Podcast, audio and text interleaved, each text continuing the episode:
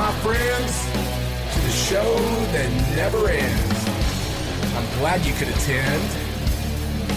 Come inside. Come inside. Come inside. Right now. You are listening to Let's Talk Hemp in the 422. I am your host, Morris Beegle. Welcome to the show.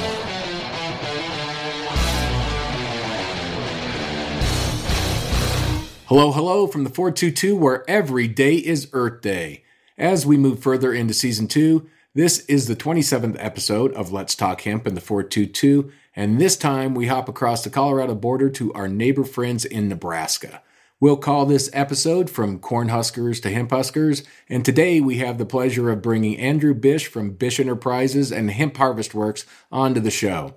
We'll talk hemp equipment and the new Nebraska hemp legislation that recently passed. By the time this airs, it will probably be the week of the fourth annual Hemp on the Slope, taking place Saturday, July 20th, in Collbran, Colorado, about 45 minutes outside of Grand Junction. Come join us at the beautiful 200 acre Salt Creek Ranch and enjoy a down home community event and festival with 30 plus exhibitors, hemp education and panels throughout the day, as well as equipment demonstrations and live music. We've got good friend and hemp evangelist Doug Fine coming in from New Mexico along with another 15 plus hemp farmers, processors, entrepreneurs, and advocates sharing their insight and experience. This year's presenting sponsor is Colorado Hemp Project, one of the leading farm contractors and genetics providers in the country. For more information, visit hempontheslope.com, and we hope to see you at the show. On that note, let's get Rick Trojan and Andrew Bish on the line and have ourselves a little Cornhusker hemp chat. Welcome back to Let's Talk Hemp in the 422. And this week on the show, we welcome Andrew Bish of Bish Enterprises and founder of Hemp Harvest Works. And Andrew is based out of Giltner, Nebraska, which stakes claim to the number one drug checkpoint in the USA. Congratulations, Giltner, and welcome, Andrew. Yeah, thanks for having me. And let's get into it a little bit more since we're on there. So that's the number one drug checkpoint by way of value of drugs seized right, of any other facility. But it also has an awesome run that you guys have every year there in Giltner, and it has one of the best slogans I think I've heard. Kind of takes me back to my Dare days in, in school. Uh, and Andrew, what's that slogan?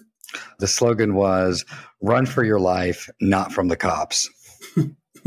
That's a good campaign. It's catchy. Speaking of catchy, we have some new laws that were passed in the state of Nebraska, one of the first states that has allowed for hemp planting in 2014 Farm Bill. Nebraska just signed, the governor just signed on May 31st of 2019, LB 657, which is the Nebraska Hemp Farming Act and change provisions relating to the industrial hemp pilot program. So that is the new law of the land there in the great state of Nebraska, the Cornhusker state. Tell us about this new law you know, this is something that's been in progress for a long time now. And this year, we finally got a bill passed that's basically going to allow farmers to grow hemp. We managed to decriminalize hemp this year and align our law with the federal code. So that's one part of the bill. And then the rest of the bill is basically an outline for farmers to be able to grow hemp. And it provides a program and, and guidelines uh, for that.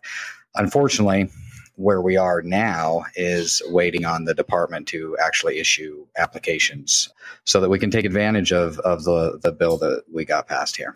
Didn't you just plant some hemp yourself? Weren't you the first guys, you and your brother, to plant hemp in Nebraska? Yeah, we did. So when when this bill was drafted, one of the one of the things that, that we wanted to be conscious of is that Nebraska has a lot of native hemp. There, there's just hemp growing everywhere. Hemp is no stranger to Nebraskans, despite the fact that we haven't been able to grow it while other states have been. It's been growing probably in more acres than any other state anyway. So, one of the things that we put in the bill was a provision that exempted what we called Nebraska heirloom hemp, which would be plants with the characteristics of, of Nebraska genetics.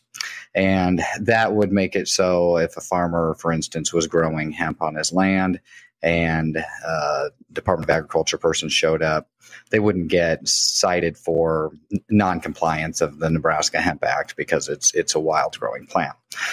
So knowing that, that we've been trying to get hemp in the ground for farmers this year and, and watching the governor continue to dig his heels in and, and not take advantage of, of the, the bill that we passed, we decided to take advantage of that provision because we did have some access to Nebraska heirloom hemp. So we put that heirloom hemp into the ground and planted on, uh, about 300 plants this year just to get the ball rolling here in Nebraska and, and show that this can be done and and more importantly that this this will be done. Do you have any idea what the THC level is in this heirloom hemp, feral hemp that's growing in Nebraska? Yeah, we actually did a cannabinoid profile on it. You know, one of the disadvantages we had was we, we were working with some material that was available uh, after it had been seeded. So we weren't, weren't working with some great flower material from from big female plants by any means. But we did send that off to a lab, Pro Verde, and and they did a, a great job of getting us some results. And and we were at 0.05 is is where we the the material that we sent in uh, came out from the initial test which makes sense because because general heirloom seeds, as you put it, right, have the characteristics of Nebraska genetics. I, they would have very very low THC because that's not what they were used for, right? So the seeding of those plants would prevent the growth of the uh, proliferation of those cannabinoids in general. So that just totally makes sense to me. Yeah, absolutely. So, what, one of our objectives this year is actually to get a female plant and then send that material in to see what that looks like. So when you talk about the governor digging in uh, their heels, elaborate on that a little bit further for our audience. Well, we've had a governor that that publicly states that he supports hemp, but has been consistently uh, been the person that's that's keeping it from from getting grown. So when you look at going into the bill initially, we had a pretty clean bill, pretty pretty easy, straightforward bill that that we put out there, about eight pages long.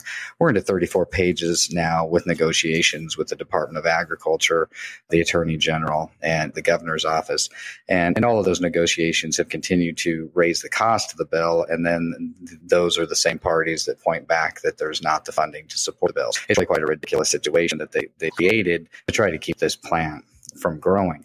A very interesting thing, you know, my brother, my brother and I have been working uh, on this legislation for the past couple years, and we're not the first people. There's been people doing this uh, for for many years before us here in Nebraska that have, have not been successful. But this year, had the Husker football game, the red and white game, uh, the scrimmage game that we play every year. It's a really big deal. It gets about 80,000 attendees. The governor's people put out a, a flyer that said basically big marijuana is behind hemp and LB 657. And it's just very frustrating when in public uh, you've got somebody saying that they're they're supportive of this and then they're working so hard behind the scenes to to stop it. And and now that we finally got the bill passed, we had an emergency clause enacted, so the governor could have signed that bill and gotten hemp in the ground almost immediately. But the governor took all five days that he had, even up to the last hour of the last day, to sign the bill.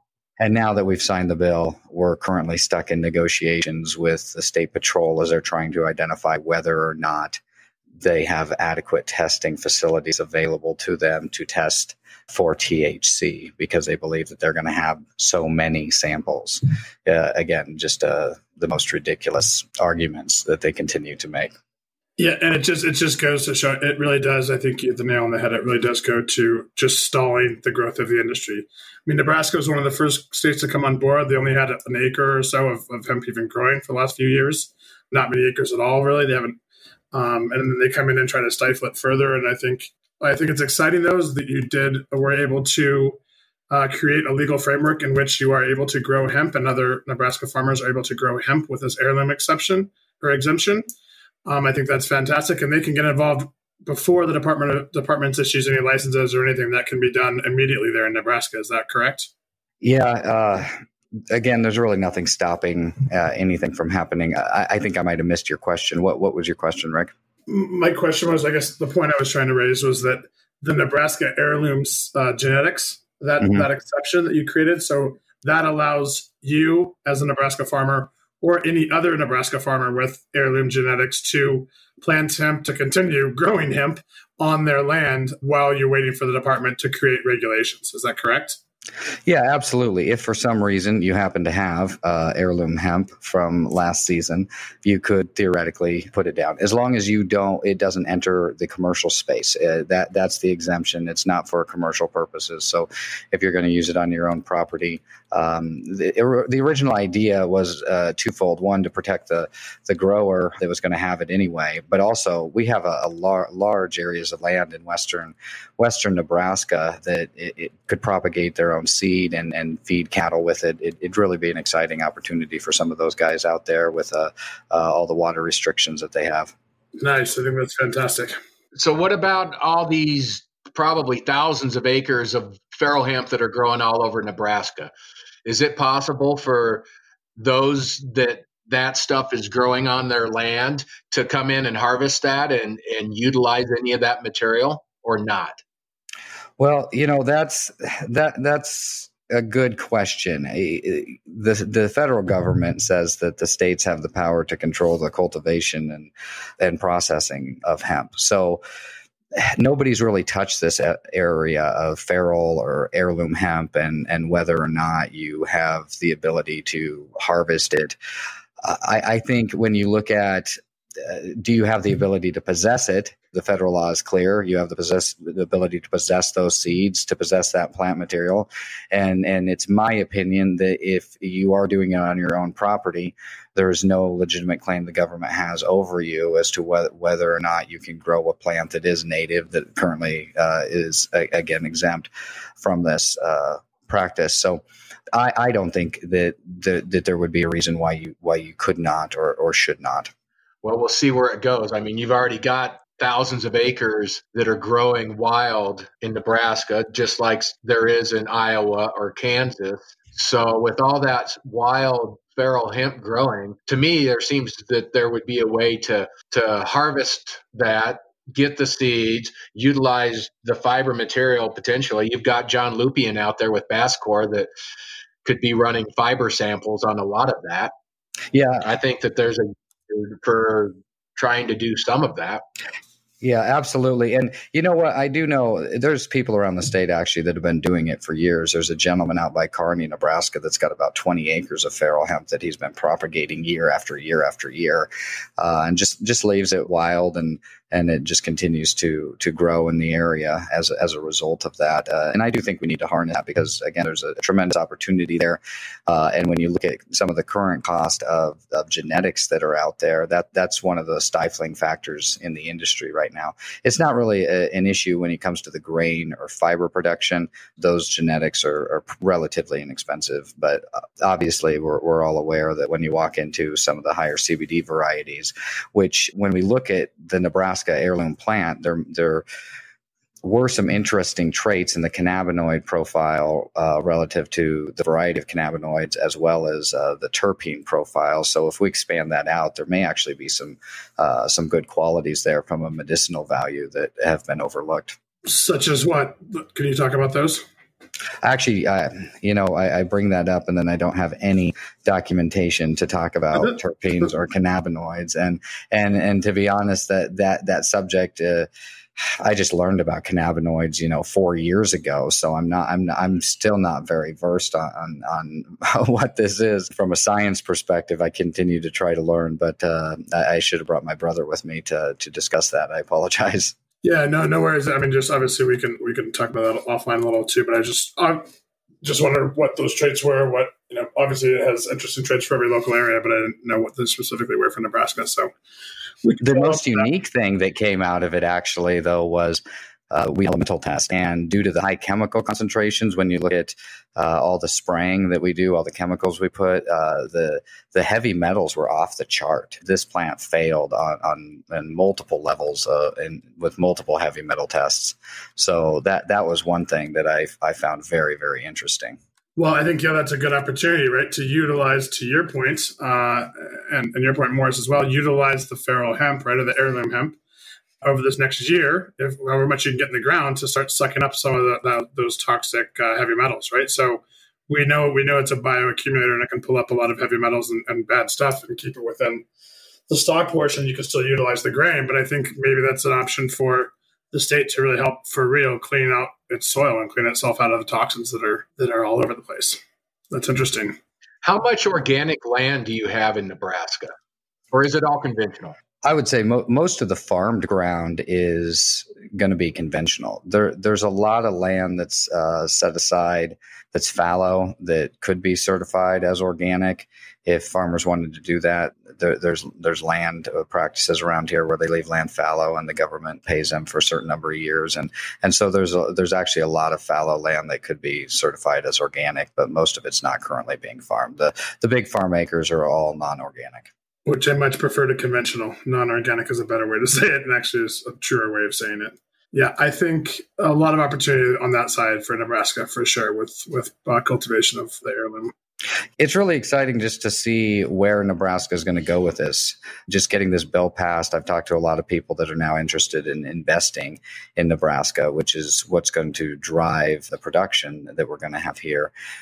But you know, different from other states, that this feral hemp has, has a, a, negative aspect. Uh, when you look at if you're going to grow high CBD varieties, you definitely have a, a, major concern that you don't necessarily have in some other states. So th- there's definitely going to be some challenges, and I'm, I'm, going to probably be intrigued as, as Nebraska continues to move forward and, and finds itself in the hemp industry and and what where it takes its place. And so, what, what, you're talking about, just to clarify, the feral hemp, uh, the consideration was such uh, proliferation of feral hemp, right, or heirloom hemp eh, throughout the state of Nebraska that's been growing there for decades. That has the potential, if you're growing for cannabinoids, let's say next year, for high CBD, that feral hemp has a greater propensity to pollinate that cannabinoid crop and and decrease the production of cannabinoids and therefore decrease the value of your crop. Correct? Correct. It, it's it's going to have that. That would be one concern, and then from a propagation standpoint, if companies are looking to come into Nebraska and do seed propagation, that would be a concern there for breeding. Got you. Yep. Well, you guys should become the leading fiber state that there is. How about that? Well, I'm on board with you there, Morris. I, I, I could not uh, enjoy more if we saw some grain and, and fiber being produced. Uh, I, am really interested in that. You know, I, I heard something. Uh, I was talking to somebody the other day that, that told me John Lupien's company actually moved to Alabama out of Nebraska, and John was uh, starting to do something on his own. So maybe maybe there's an opportunity for us to do something bigger in Nebraska. Yeah, I think the beauty of this industry is is it's all fluid, and even when it looks solid, it can change overnight still, right? So we're seeing that in a lot of aspects, but potential good opportunity for you guys. Uh, have you been in that facility before? No, I've just seen pictures of it. Uh, uh, I was going to go in with John one time, but his board of directors didn't want me to visit, so I never got the opportunity. Uh, yeah, we went there with the road trip. I think it was two or three uh, right when they were getting all their equipment put in there. So that was 2016, I think, fall of 16, maybe somewhere around there. So they hadn't got everything up and running yet. So I haven't really seen it up running. Yeah, but you know, I've talked to a few other uh, people around the state that are very interested in getting fiber processing plants going. Uh, there's several people in Grand Island actually that are very, very interested in doing just that. And then I, have talked to a few people about uh, pressing for oil. So there, there's definitely some interest from some people around the state to move towards those commodities. That sounds good. Hey, why don't we uh, move into kind of what Bish is doing right now, hemp harvest work and your equipment development? I know when uh, you were out at NOCO, you introduced some new equipment with Pure Hemp technology, and you have some other things in development. Can you elaborate on where things are at with all that? I'd love to tell you that we're that we're complete with all of it and everything's uh, working great. But uh, we're, we're still doing some final tests on the machine that we're working on with Pure Hemp.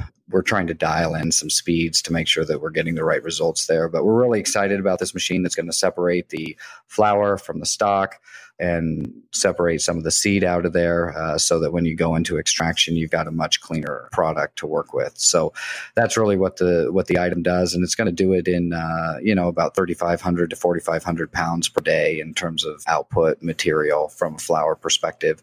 So uh, when we when we look at where we were just a year ago, a lot of people were still hand harvesting. Uh, there was no mechanized equipment, and now we're actually looking at having something that we can do to strip that flower. Now we're still with this particular machine, we're still doing it uh, on a dry basis. So we're below 20% moisture, ideally around 13% moisture to get the best results is, is typically what we're seeing. So we've got some room to work to get to uh, a wet stripping model. And that's something that we're continuing to work towards, but not something we're going to have this season.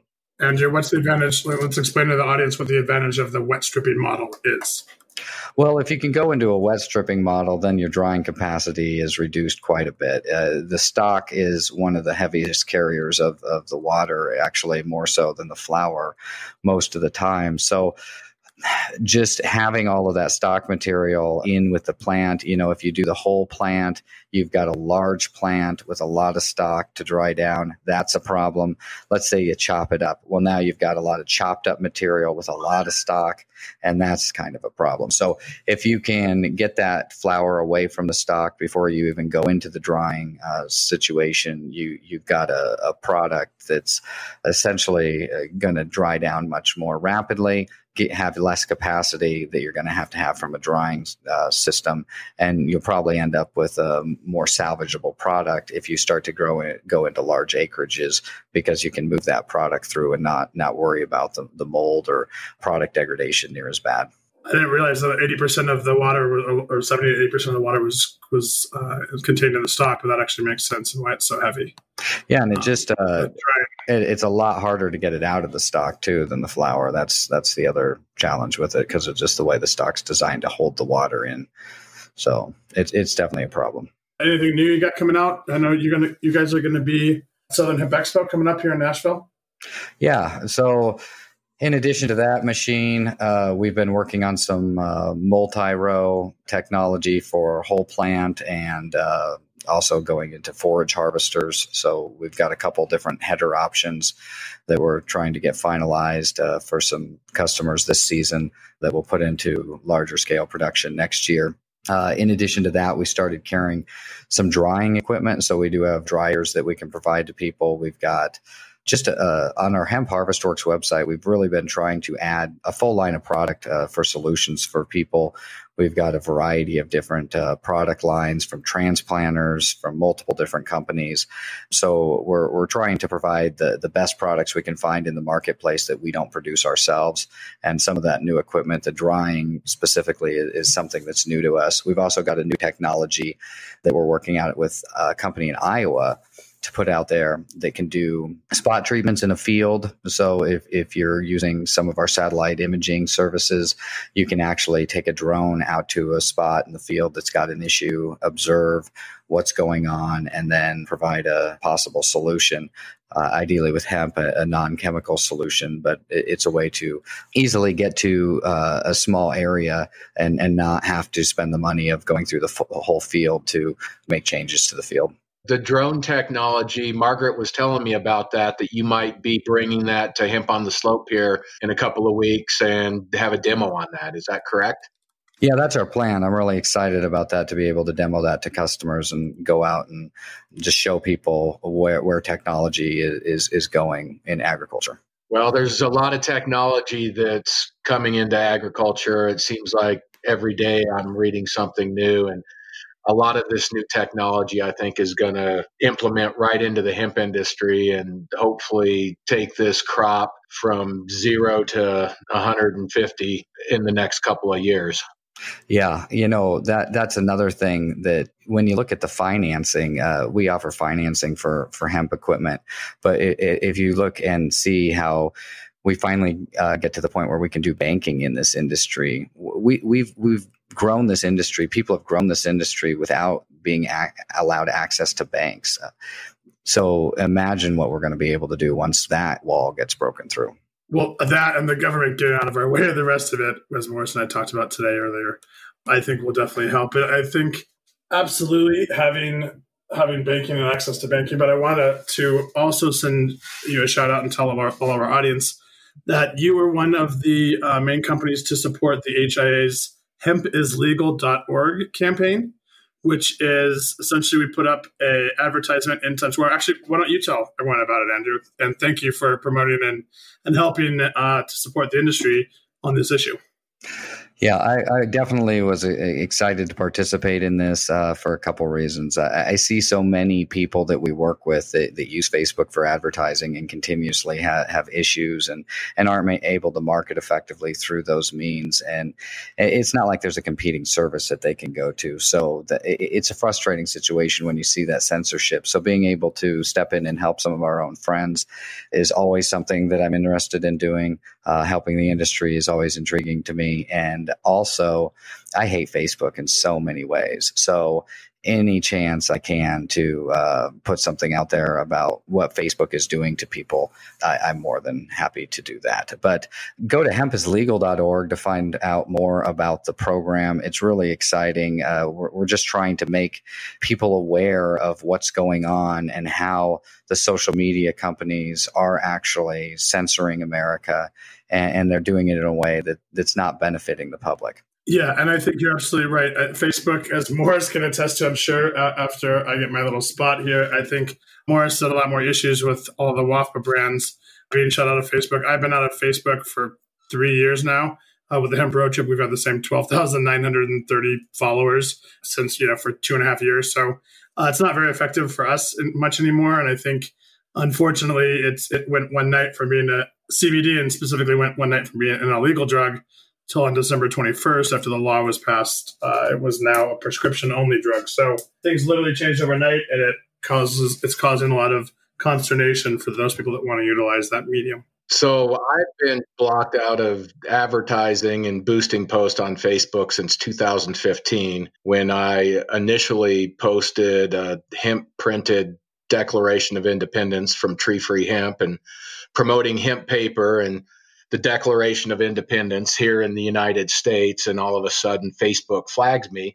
And since then, and fighting back with them, we've had all of our accounts blocked. I've been flagged on all of our accounts. We haven't been able to advertise or boost. And every other admin that I've brought into the situation and do a workaround, we have a little success and then they get flagged and and for the last two years we haven't been able to do anything with any workarounds so as i like to say hashtag facebook go fuck yourself and i'll well, just i'll agree with that morris i'll, I'll second you on that uh, I think all of us that have experienced issues with Facebook is uh, feels the same pain and has the same. I mean, just we just need they need to learn learn the proper policies because this is ridiculous. Evo Hemp and lots of other companies have been flagged that are just selling regular hemp products, hemp traders, on and on and on.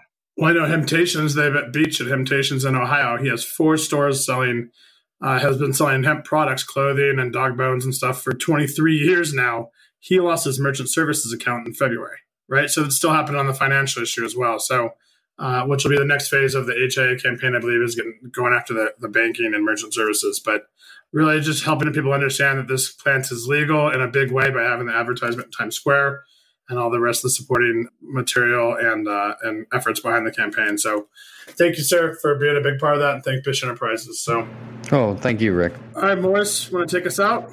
Thanks, Andrew, for coming on the show. Uh, it was good to see you in Albany, sit on the panel and talk hemp with what Preston Whitfield, Larry Serbin, and it was good to see you then. And I can't wait to hang out with you here at Hemp on the Slope here coming up. And well, we're recording what on June 18th. We'll see when this thing broadcasts. Coming up this summer, yeah, coming up this summer. So that'll be big. And hey, man, it was it was great to get to hang out with you. Uh, Josh and Joey and, and Mike Perry and a lot of the fighters in the industry for a while. It was good to all hang out and, and share a meal uh, that last night. So uh, appreciate it. And then doing some karaoke. So, or at least listening to some karaoke. So uh, it was good. Were you up there singing? I did. I did. And I actually dropped the mic uh, during Carla's. I was support for um, her song. And then I was support for my own song. And then I dropped the mic again and the lady got mad. But I was twisting it around and trying to be all cute on stage instead of just bringing my voice. You know what I'm saying? so it was fun. It was a great night. It was really, really good to just hang out and get to spend. It was the last night of the conference, so we we could let loose a little bit and just go enjoy a little bit of New Orleans and see all the really good jazz and stuff. So it was cool.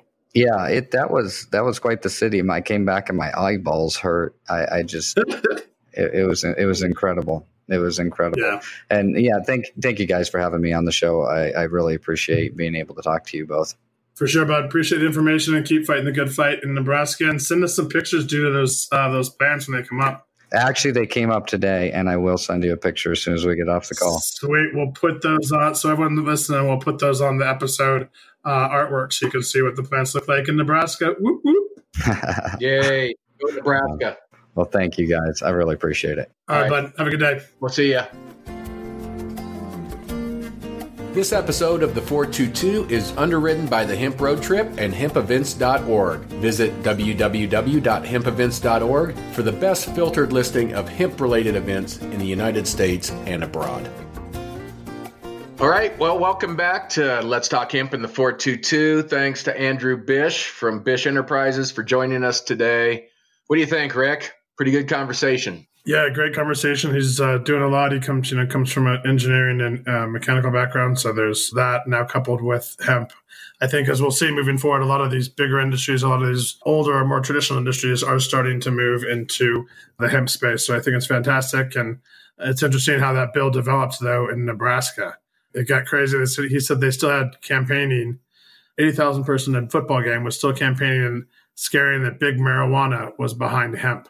So there's still those scare tactics needed, uh, which is fine for them to say, right? Which isn't true in Kansas, at least as far as I know. But you had some of that, which is obviously their First Amendment right to say that, even though it's incorrect. But you've recently had some personal issues and, professional issues with your freedom of speech, Mo. Let's get into that a little bit. Yeah. So, you know, we talked about the Facebook situation and the Instagram situation, social media situation with these big companies that are limiting our speech and not allowing us to talk about hemp or cannabis and hemp being federally legal. I mean, that's codified now in law, Trump's signature, Congress's intention. Hemp is legal, correct? Correct. I mean, that, yep, absolutely. December 20th, 2019 with the issues that we've many of us have had on Facebook, there's other issues that we have with credit card processing and other entities out there that are seeming to discriminate against hemp still and tying it into marijuana and cannabis and everything else when there's a clear distinction, even though it is all cannabis. But here's what just happened to me that happened to WAFBA. We are for better alternatives.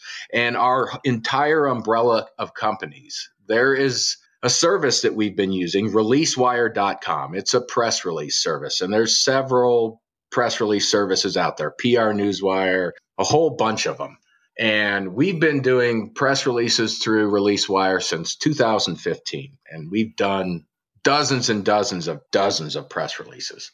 And I just got a message here in the last couple of days and I just actually got into it and start I started to get all these notifications of your press release is being rejected. And there's a message from the editorial department that you have to acknowledge. And so I went in here and here's I'm going to read it. Here's one of the things. After an extensive review of your press release by our editorial team we determined that you would need to edit your press release before we can approve it. We base this decision on the following reasons marijuana, cannabis, CBD, hemp, and related products. Due to restrictions placed on Release Wire by our credit card processing provider, we are not able to allow press releases, company profiles, or related content that discusses marijuana, cannabis, CBD, hemp, and related products.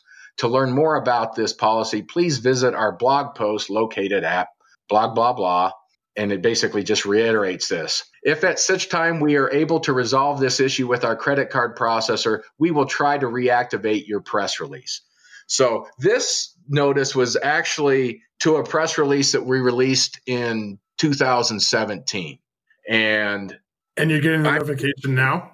I so all these press releases have come out and what is happening because they are still active in their system I am getting an email notification that all of these press releases are now being rejected and pulled off of the system unless I would edit them so they did not discuss marijuana, cannabis, CBD, hemp, and related products. Although hemp and CBD are absolutely 100% legal federally and throughout the United States. We've got we've got a press release, a news agency that is now not allowing businesses such as myself that's in the hemp industry to be able to put out any sort of messaging because their credit card processor said it's a violation and they could shut them down. What do you think of that, Rick? Uh, I think that's absolutely a violation of your First Amendment uh, freedom of speech rights for sure.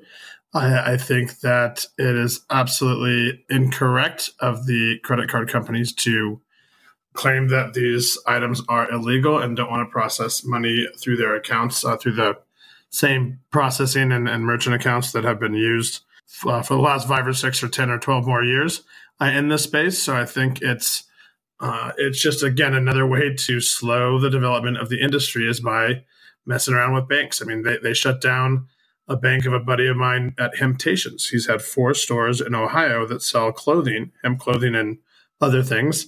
You know nothing nothing flower nothing illegal. And he had his merchant processing shut down and its bank shut down in february. So th- this this kind of stuff is just another tool in the shed to just slow things down and and cause confusion and and prevent the industry from growing at the rate that other countries like uh, China and the European Union like are, are experiencing tremendous growth uh, from this. Uh, we're still messing around with uh, government interference. Here we passed the, the farm bill, and since the farm bill has passed, it's even becoming worse for people in the hemp industry with the, regards to banking and processing and you know we still have law enforcement out there arresting people. It, it reminds me of that movie. Did you ever see that movie the big short?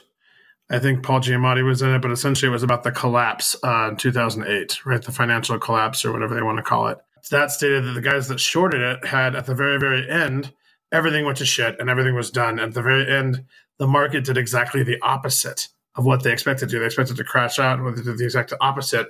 It was artificially pumped up, and so these guys had to had to cover their margin, and so uh, that was the whole thing. At the very end, it went exactly the opposite of what you would expect. So I just find that interesting that uh, that same type of manipulation is occurring now, but on the on the on the on the cannabis side.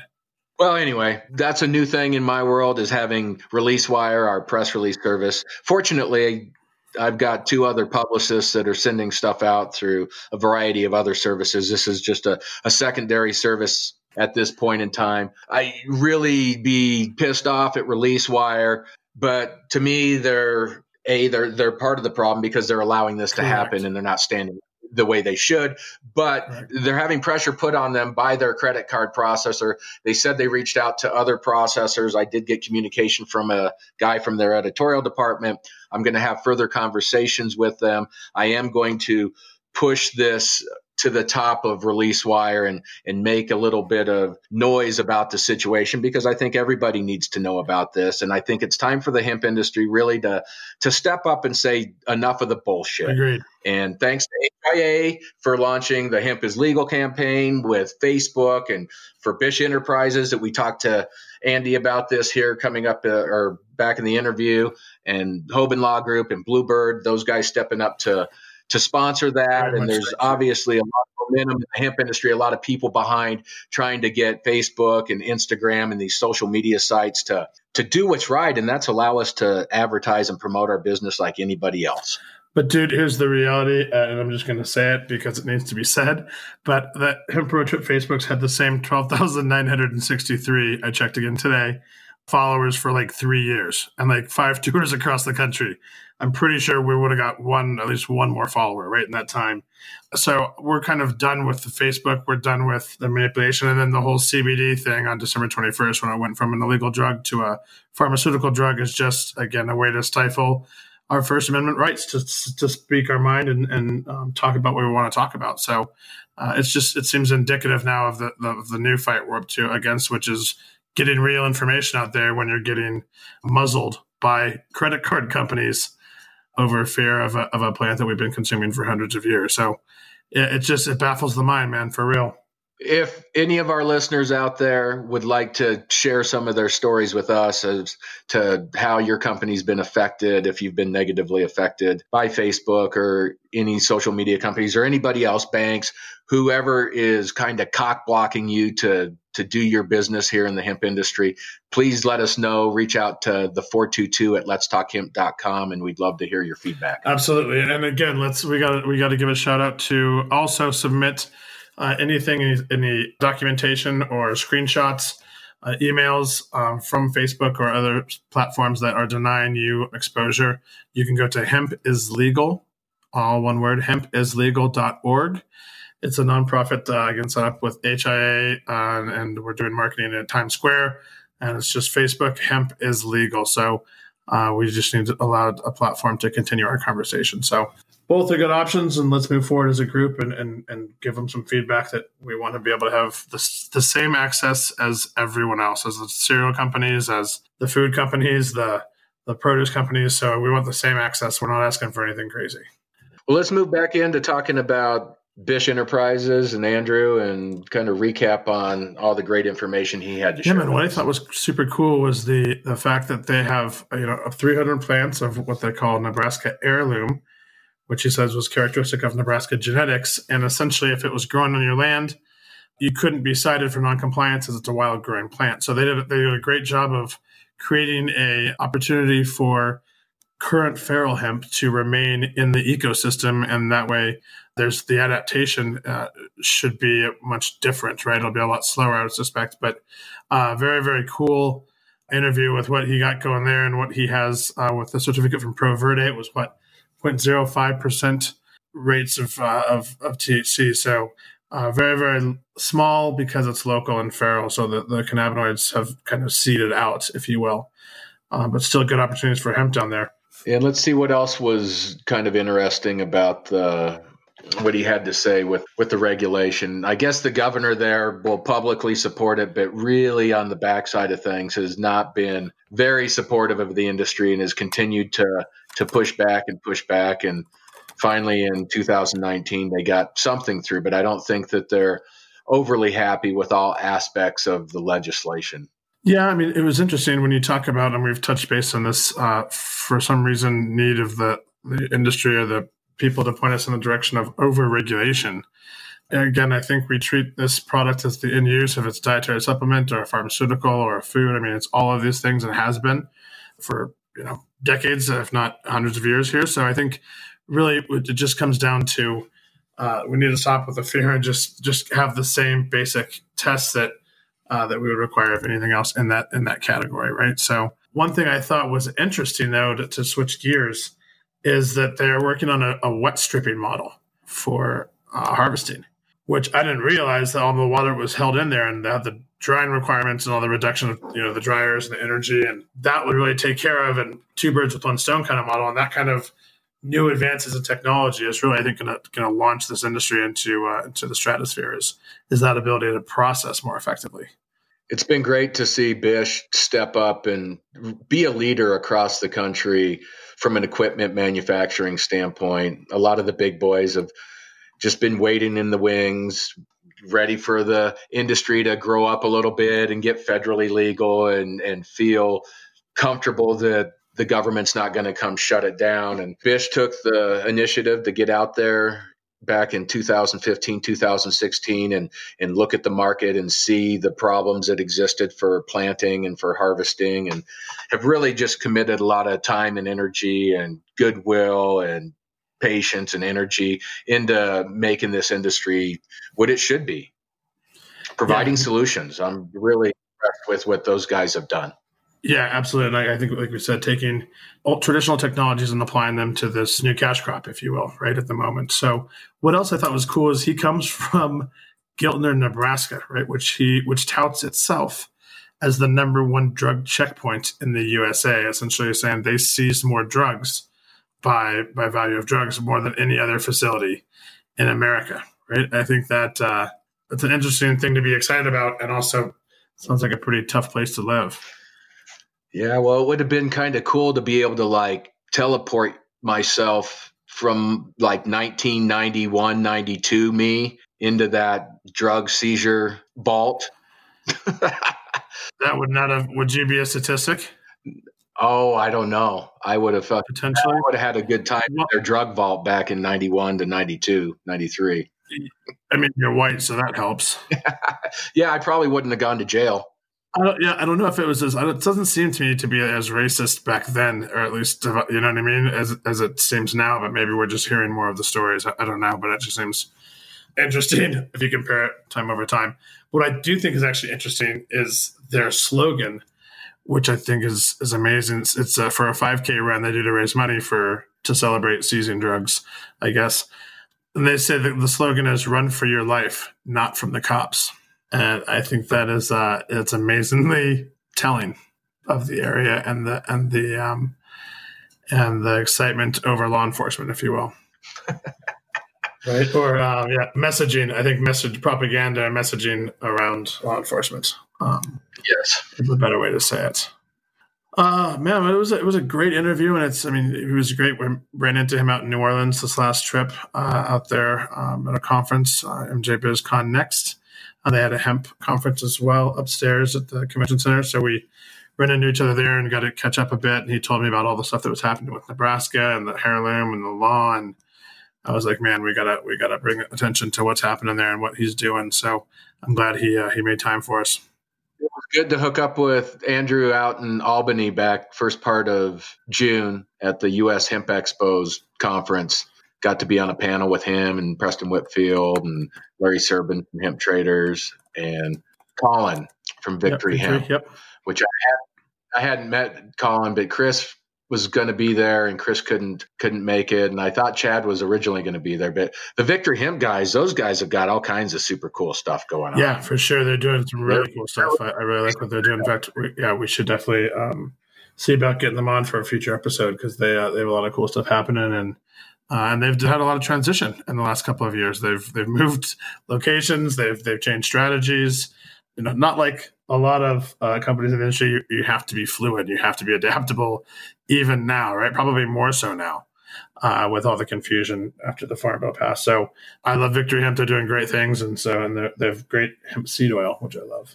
And they're doing great things with protein powder and, and refining things down, and they're taking the science of the the seed and the cake and the protein to a whole new level, further than anybody else has done it, which I find to be awesome. Yeah, it's pretty cool. It's really cool. All right. Anything else that we need to touch on today, or are we going to just call this one good? I think we're I think we're solid. I think we're solid with uh, the episode. Well done, buddy. All right. Well, hey, we've got a we've got several guests that'll be coming up here. We're going to start putting out these podcasts more often. I'm on a break from traveling for a while, and and we're going to record a lot of different interviews and put together more podcasts than one a month. Our, yes, our, we appreciate. We apologize for the hiatus. We literally have been driving, as you can hear from the podcast.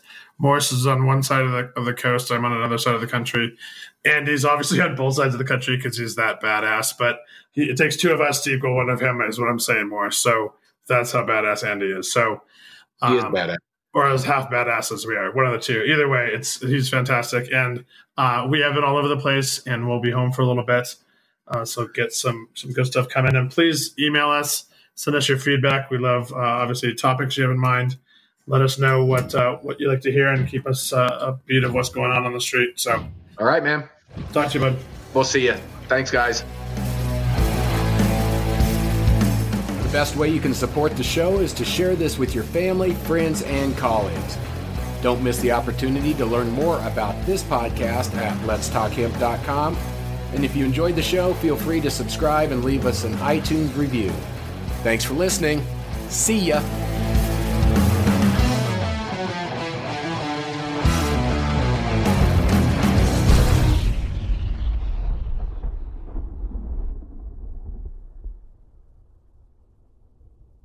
Thanks for listening to today's show. To check out more great cannabis podcasts, go to podconnects.com. Here's a preview of one of our other shows. I'm Larry Mishkin, and I'd like to invite you to join Rob Hunt and me on our weekly podcast, The Deadhead Cannabis Show. Each week, we explore the latest cannabis and jam band news and reminisce with other deadheads and jam band lovers about the great musical acts that we've seen and heard. Check out a new episode every Monday.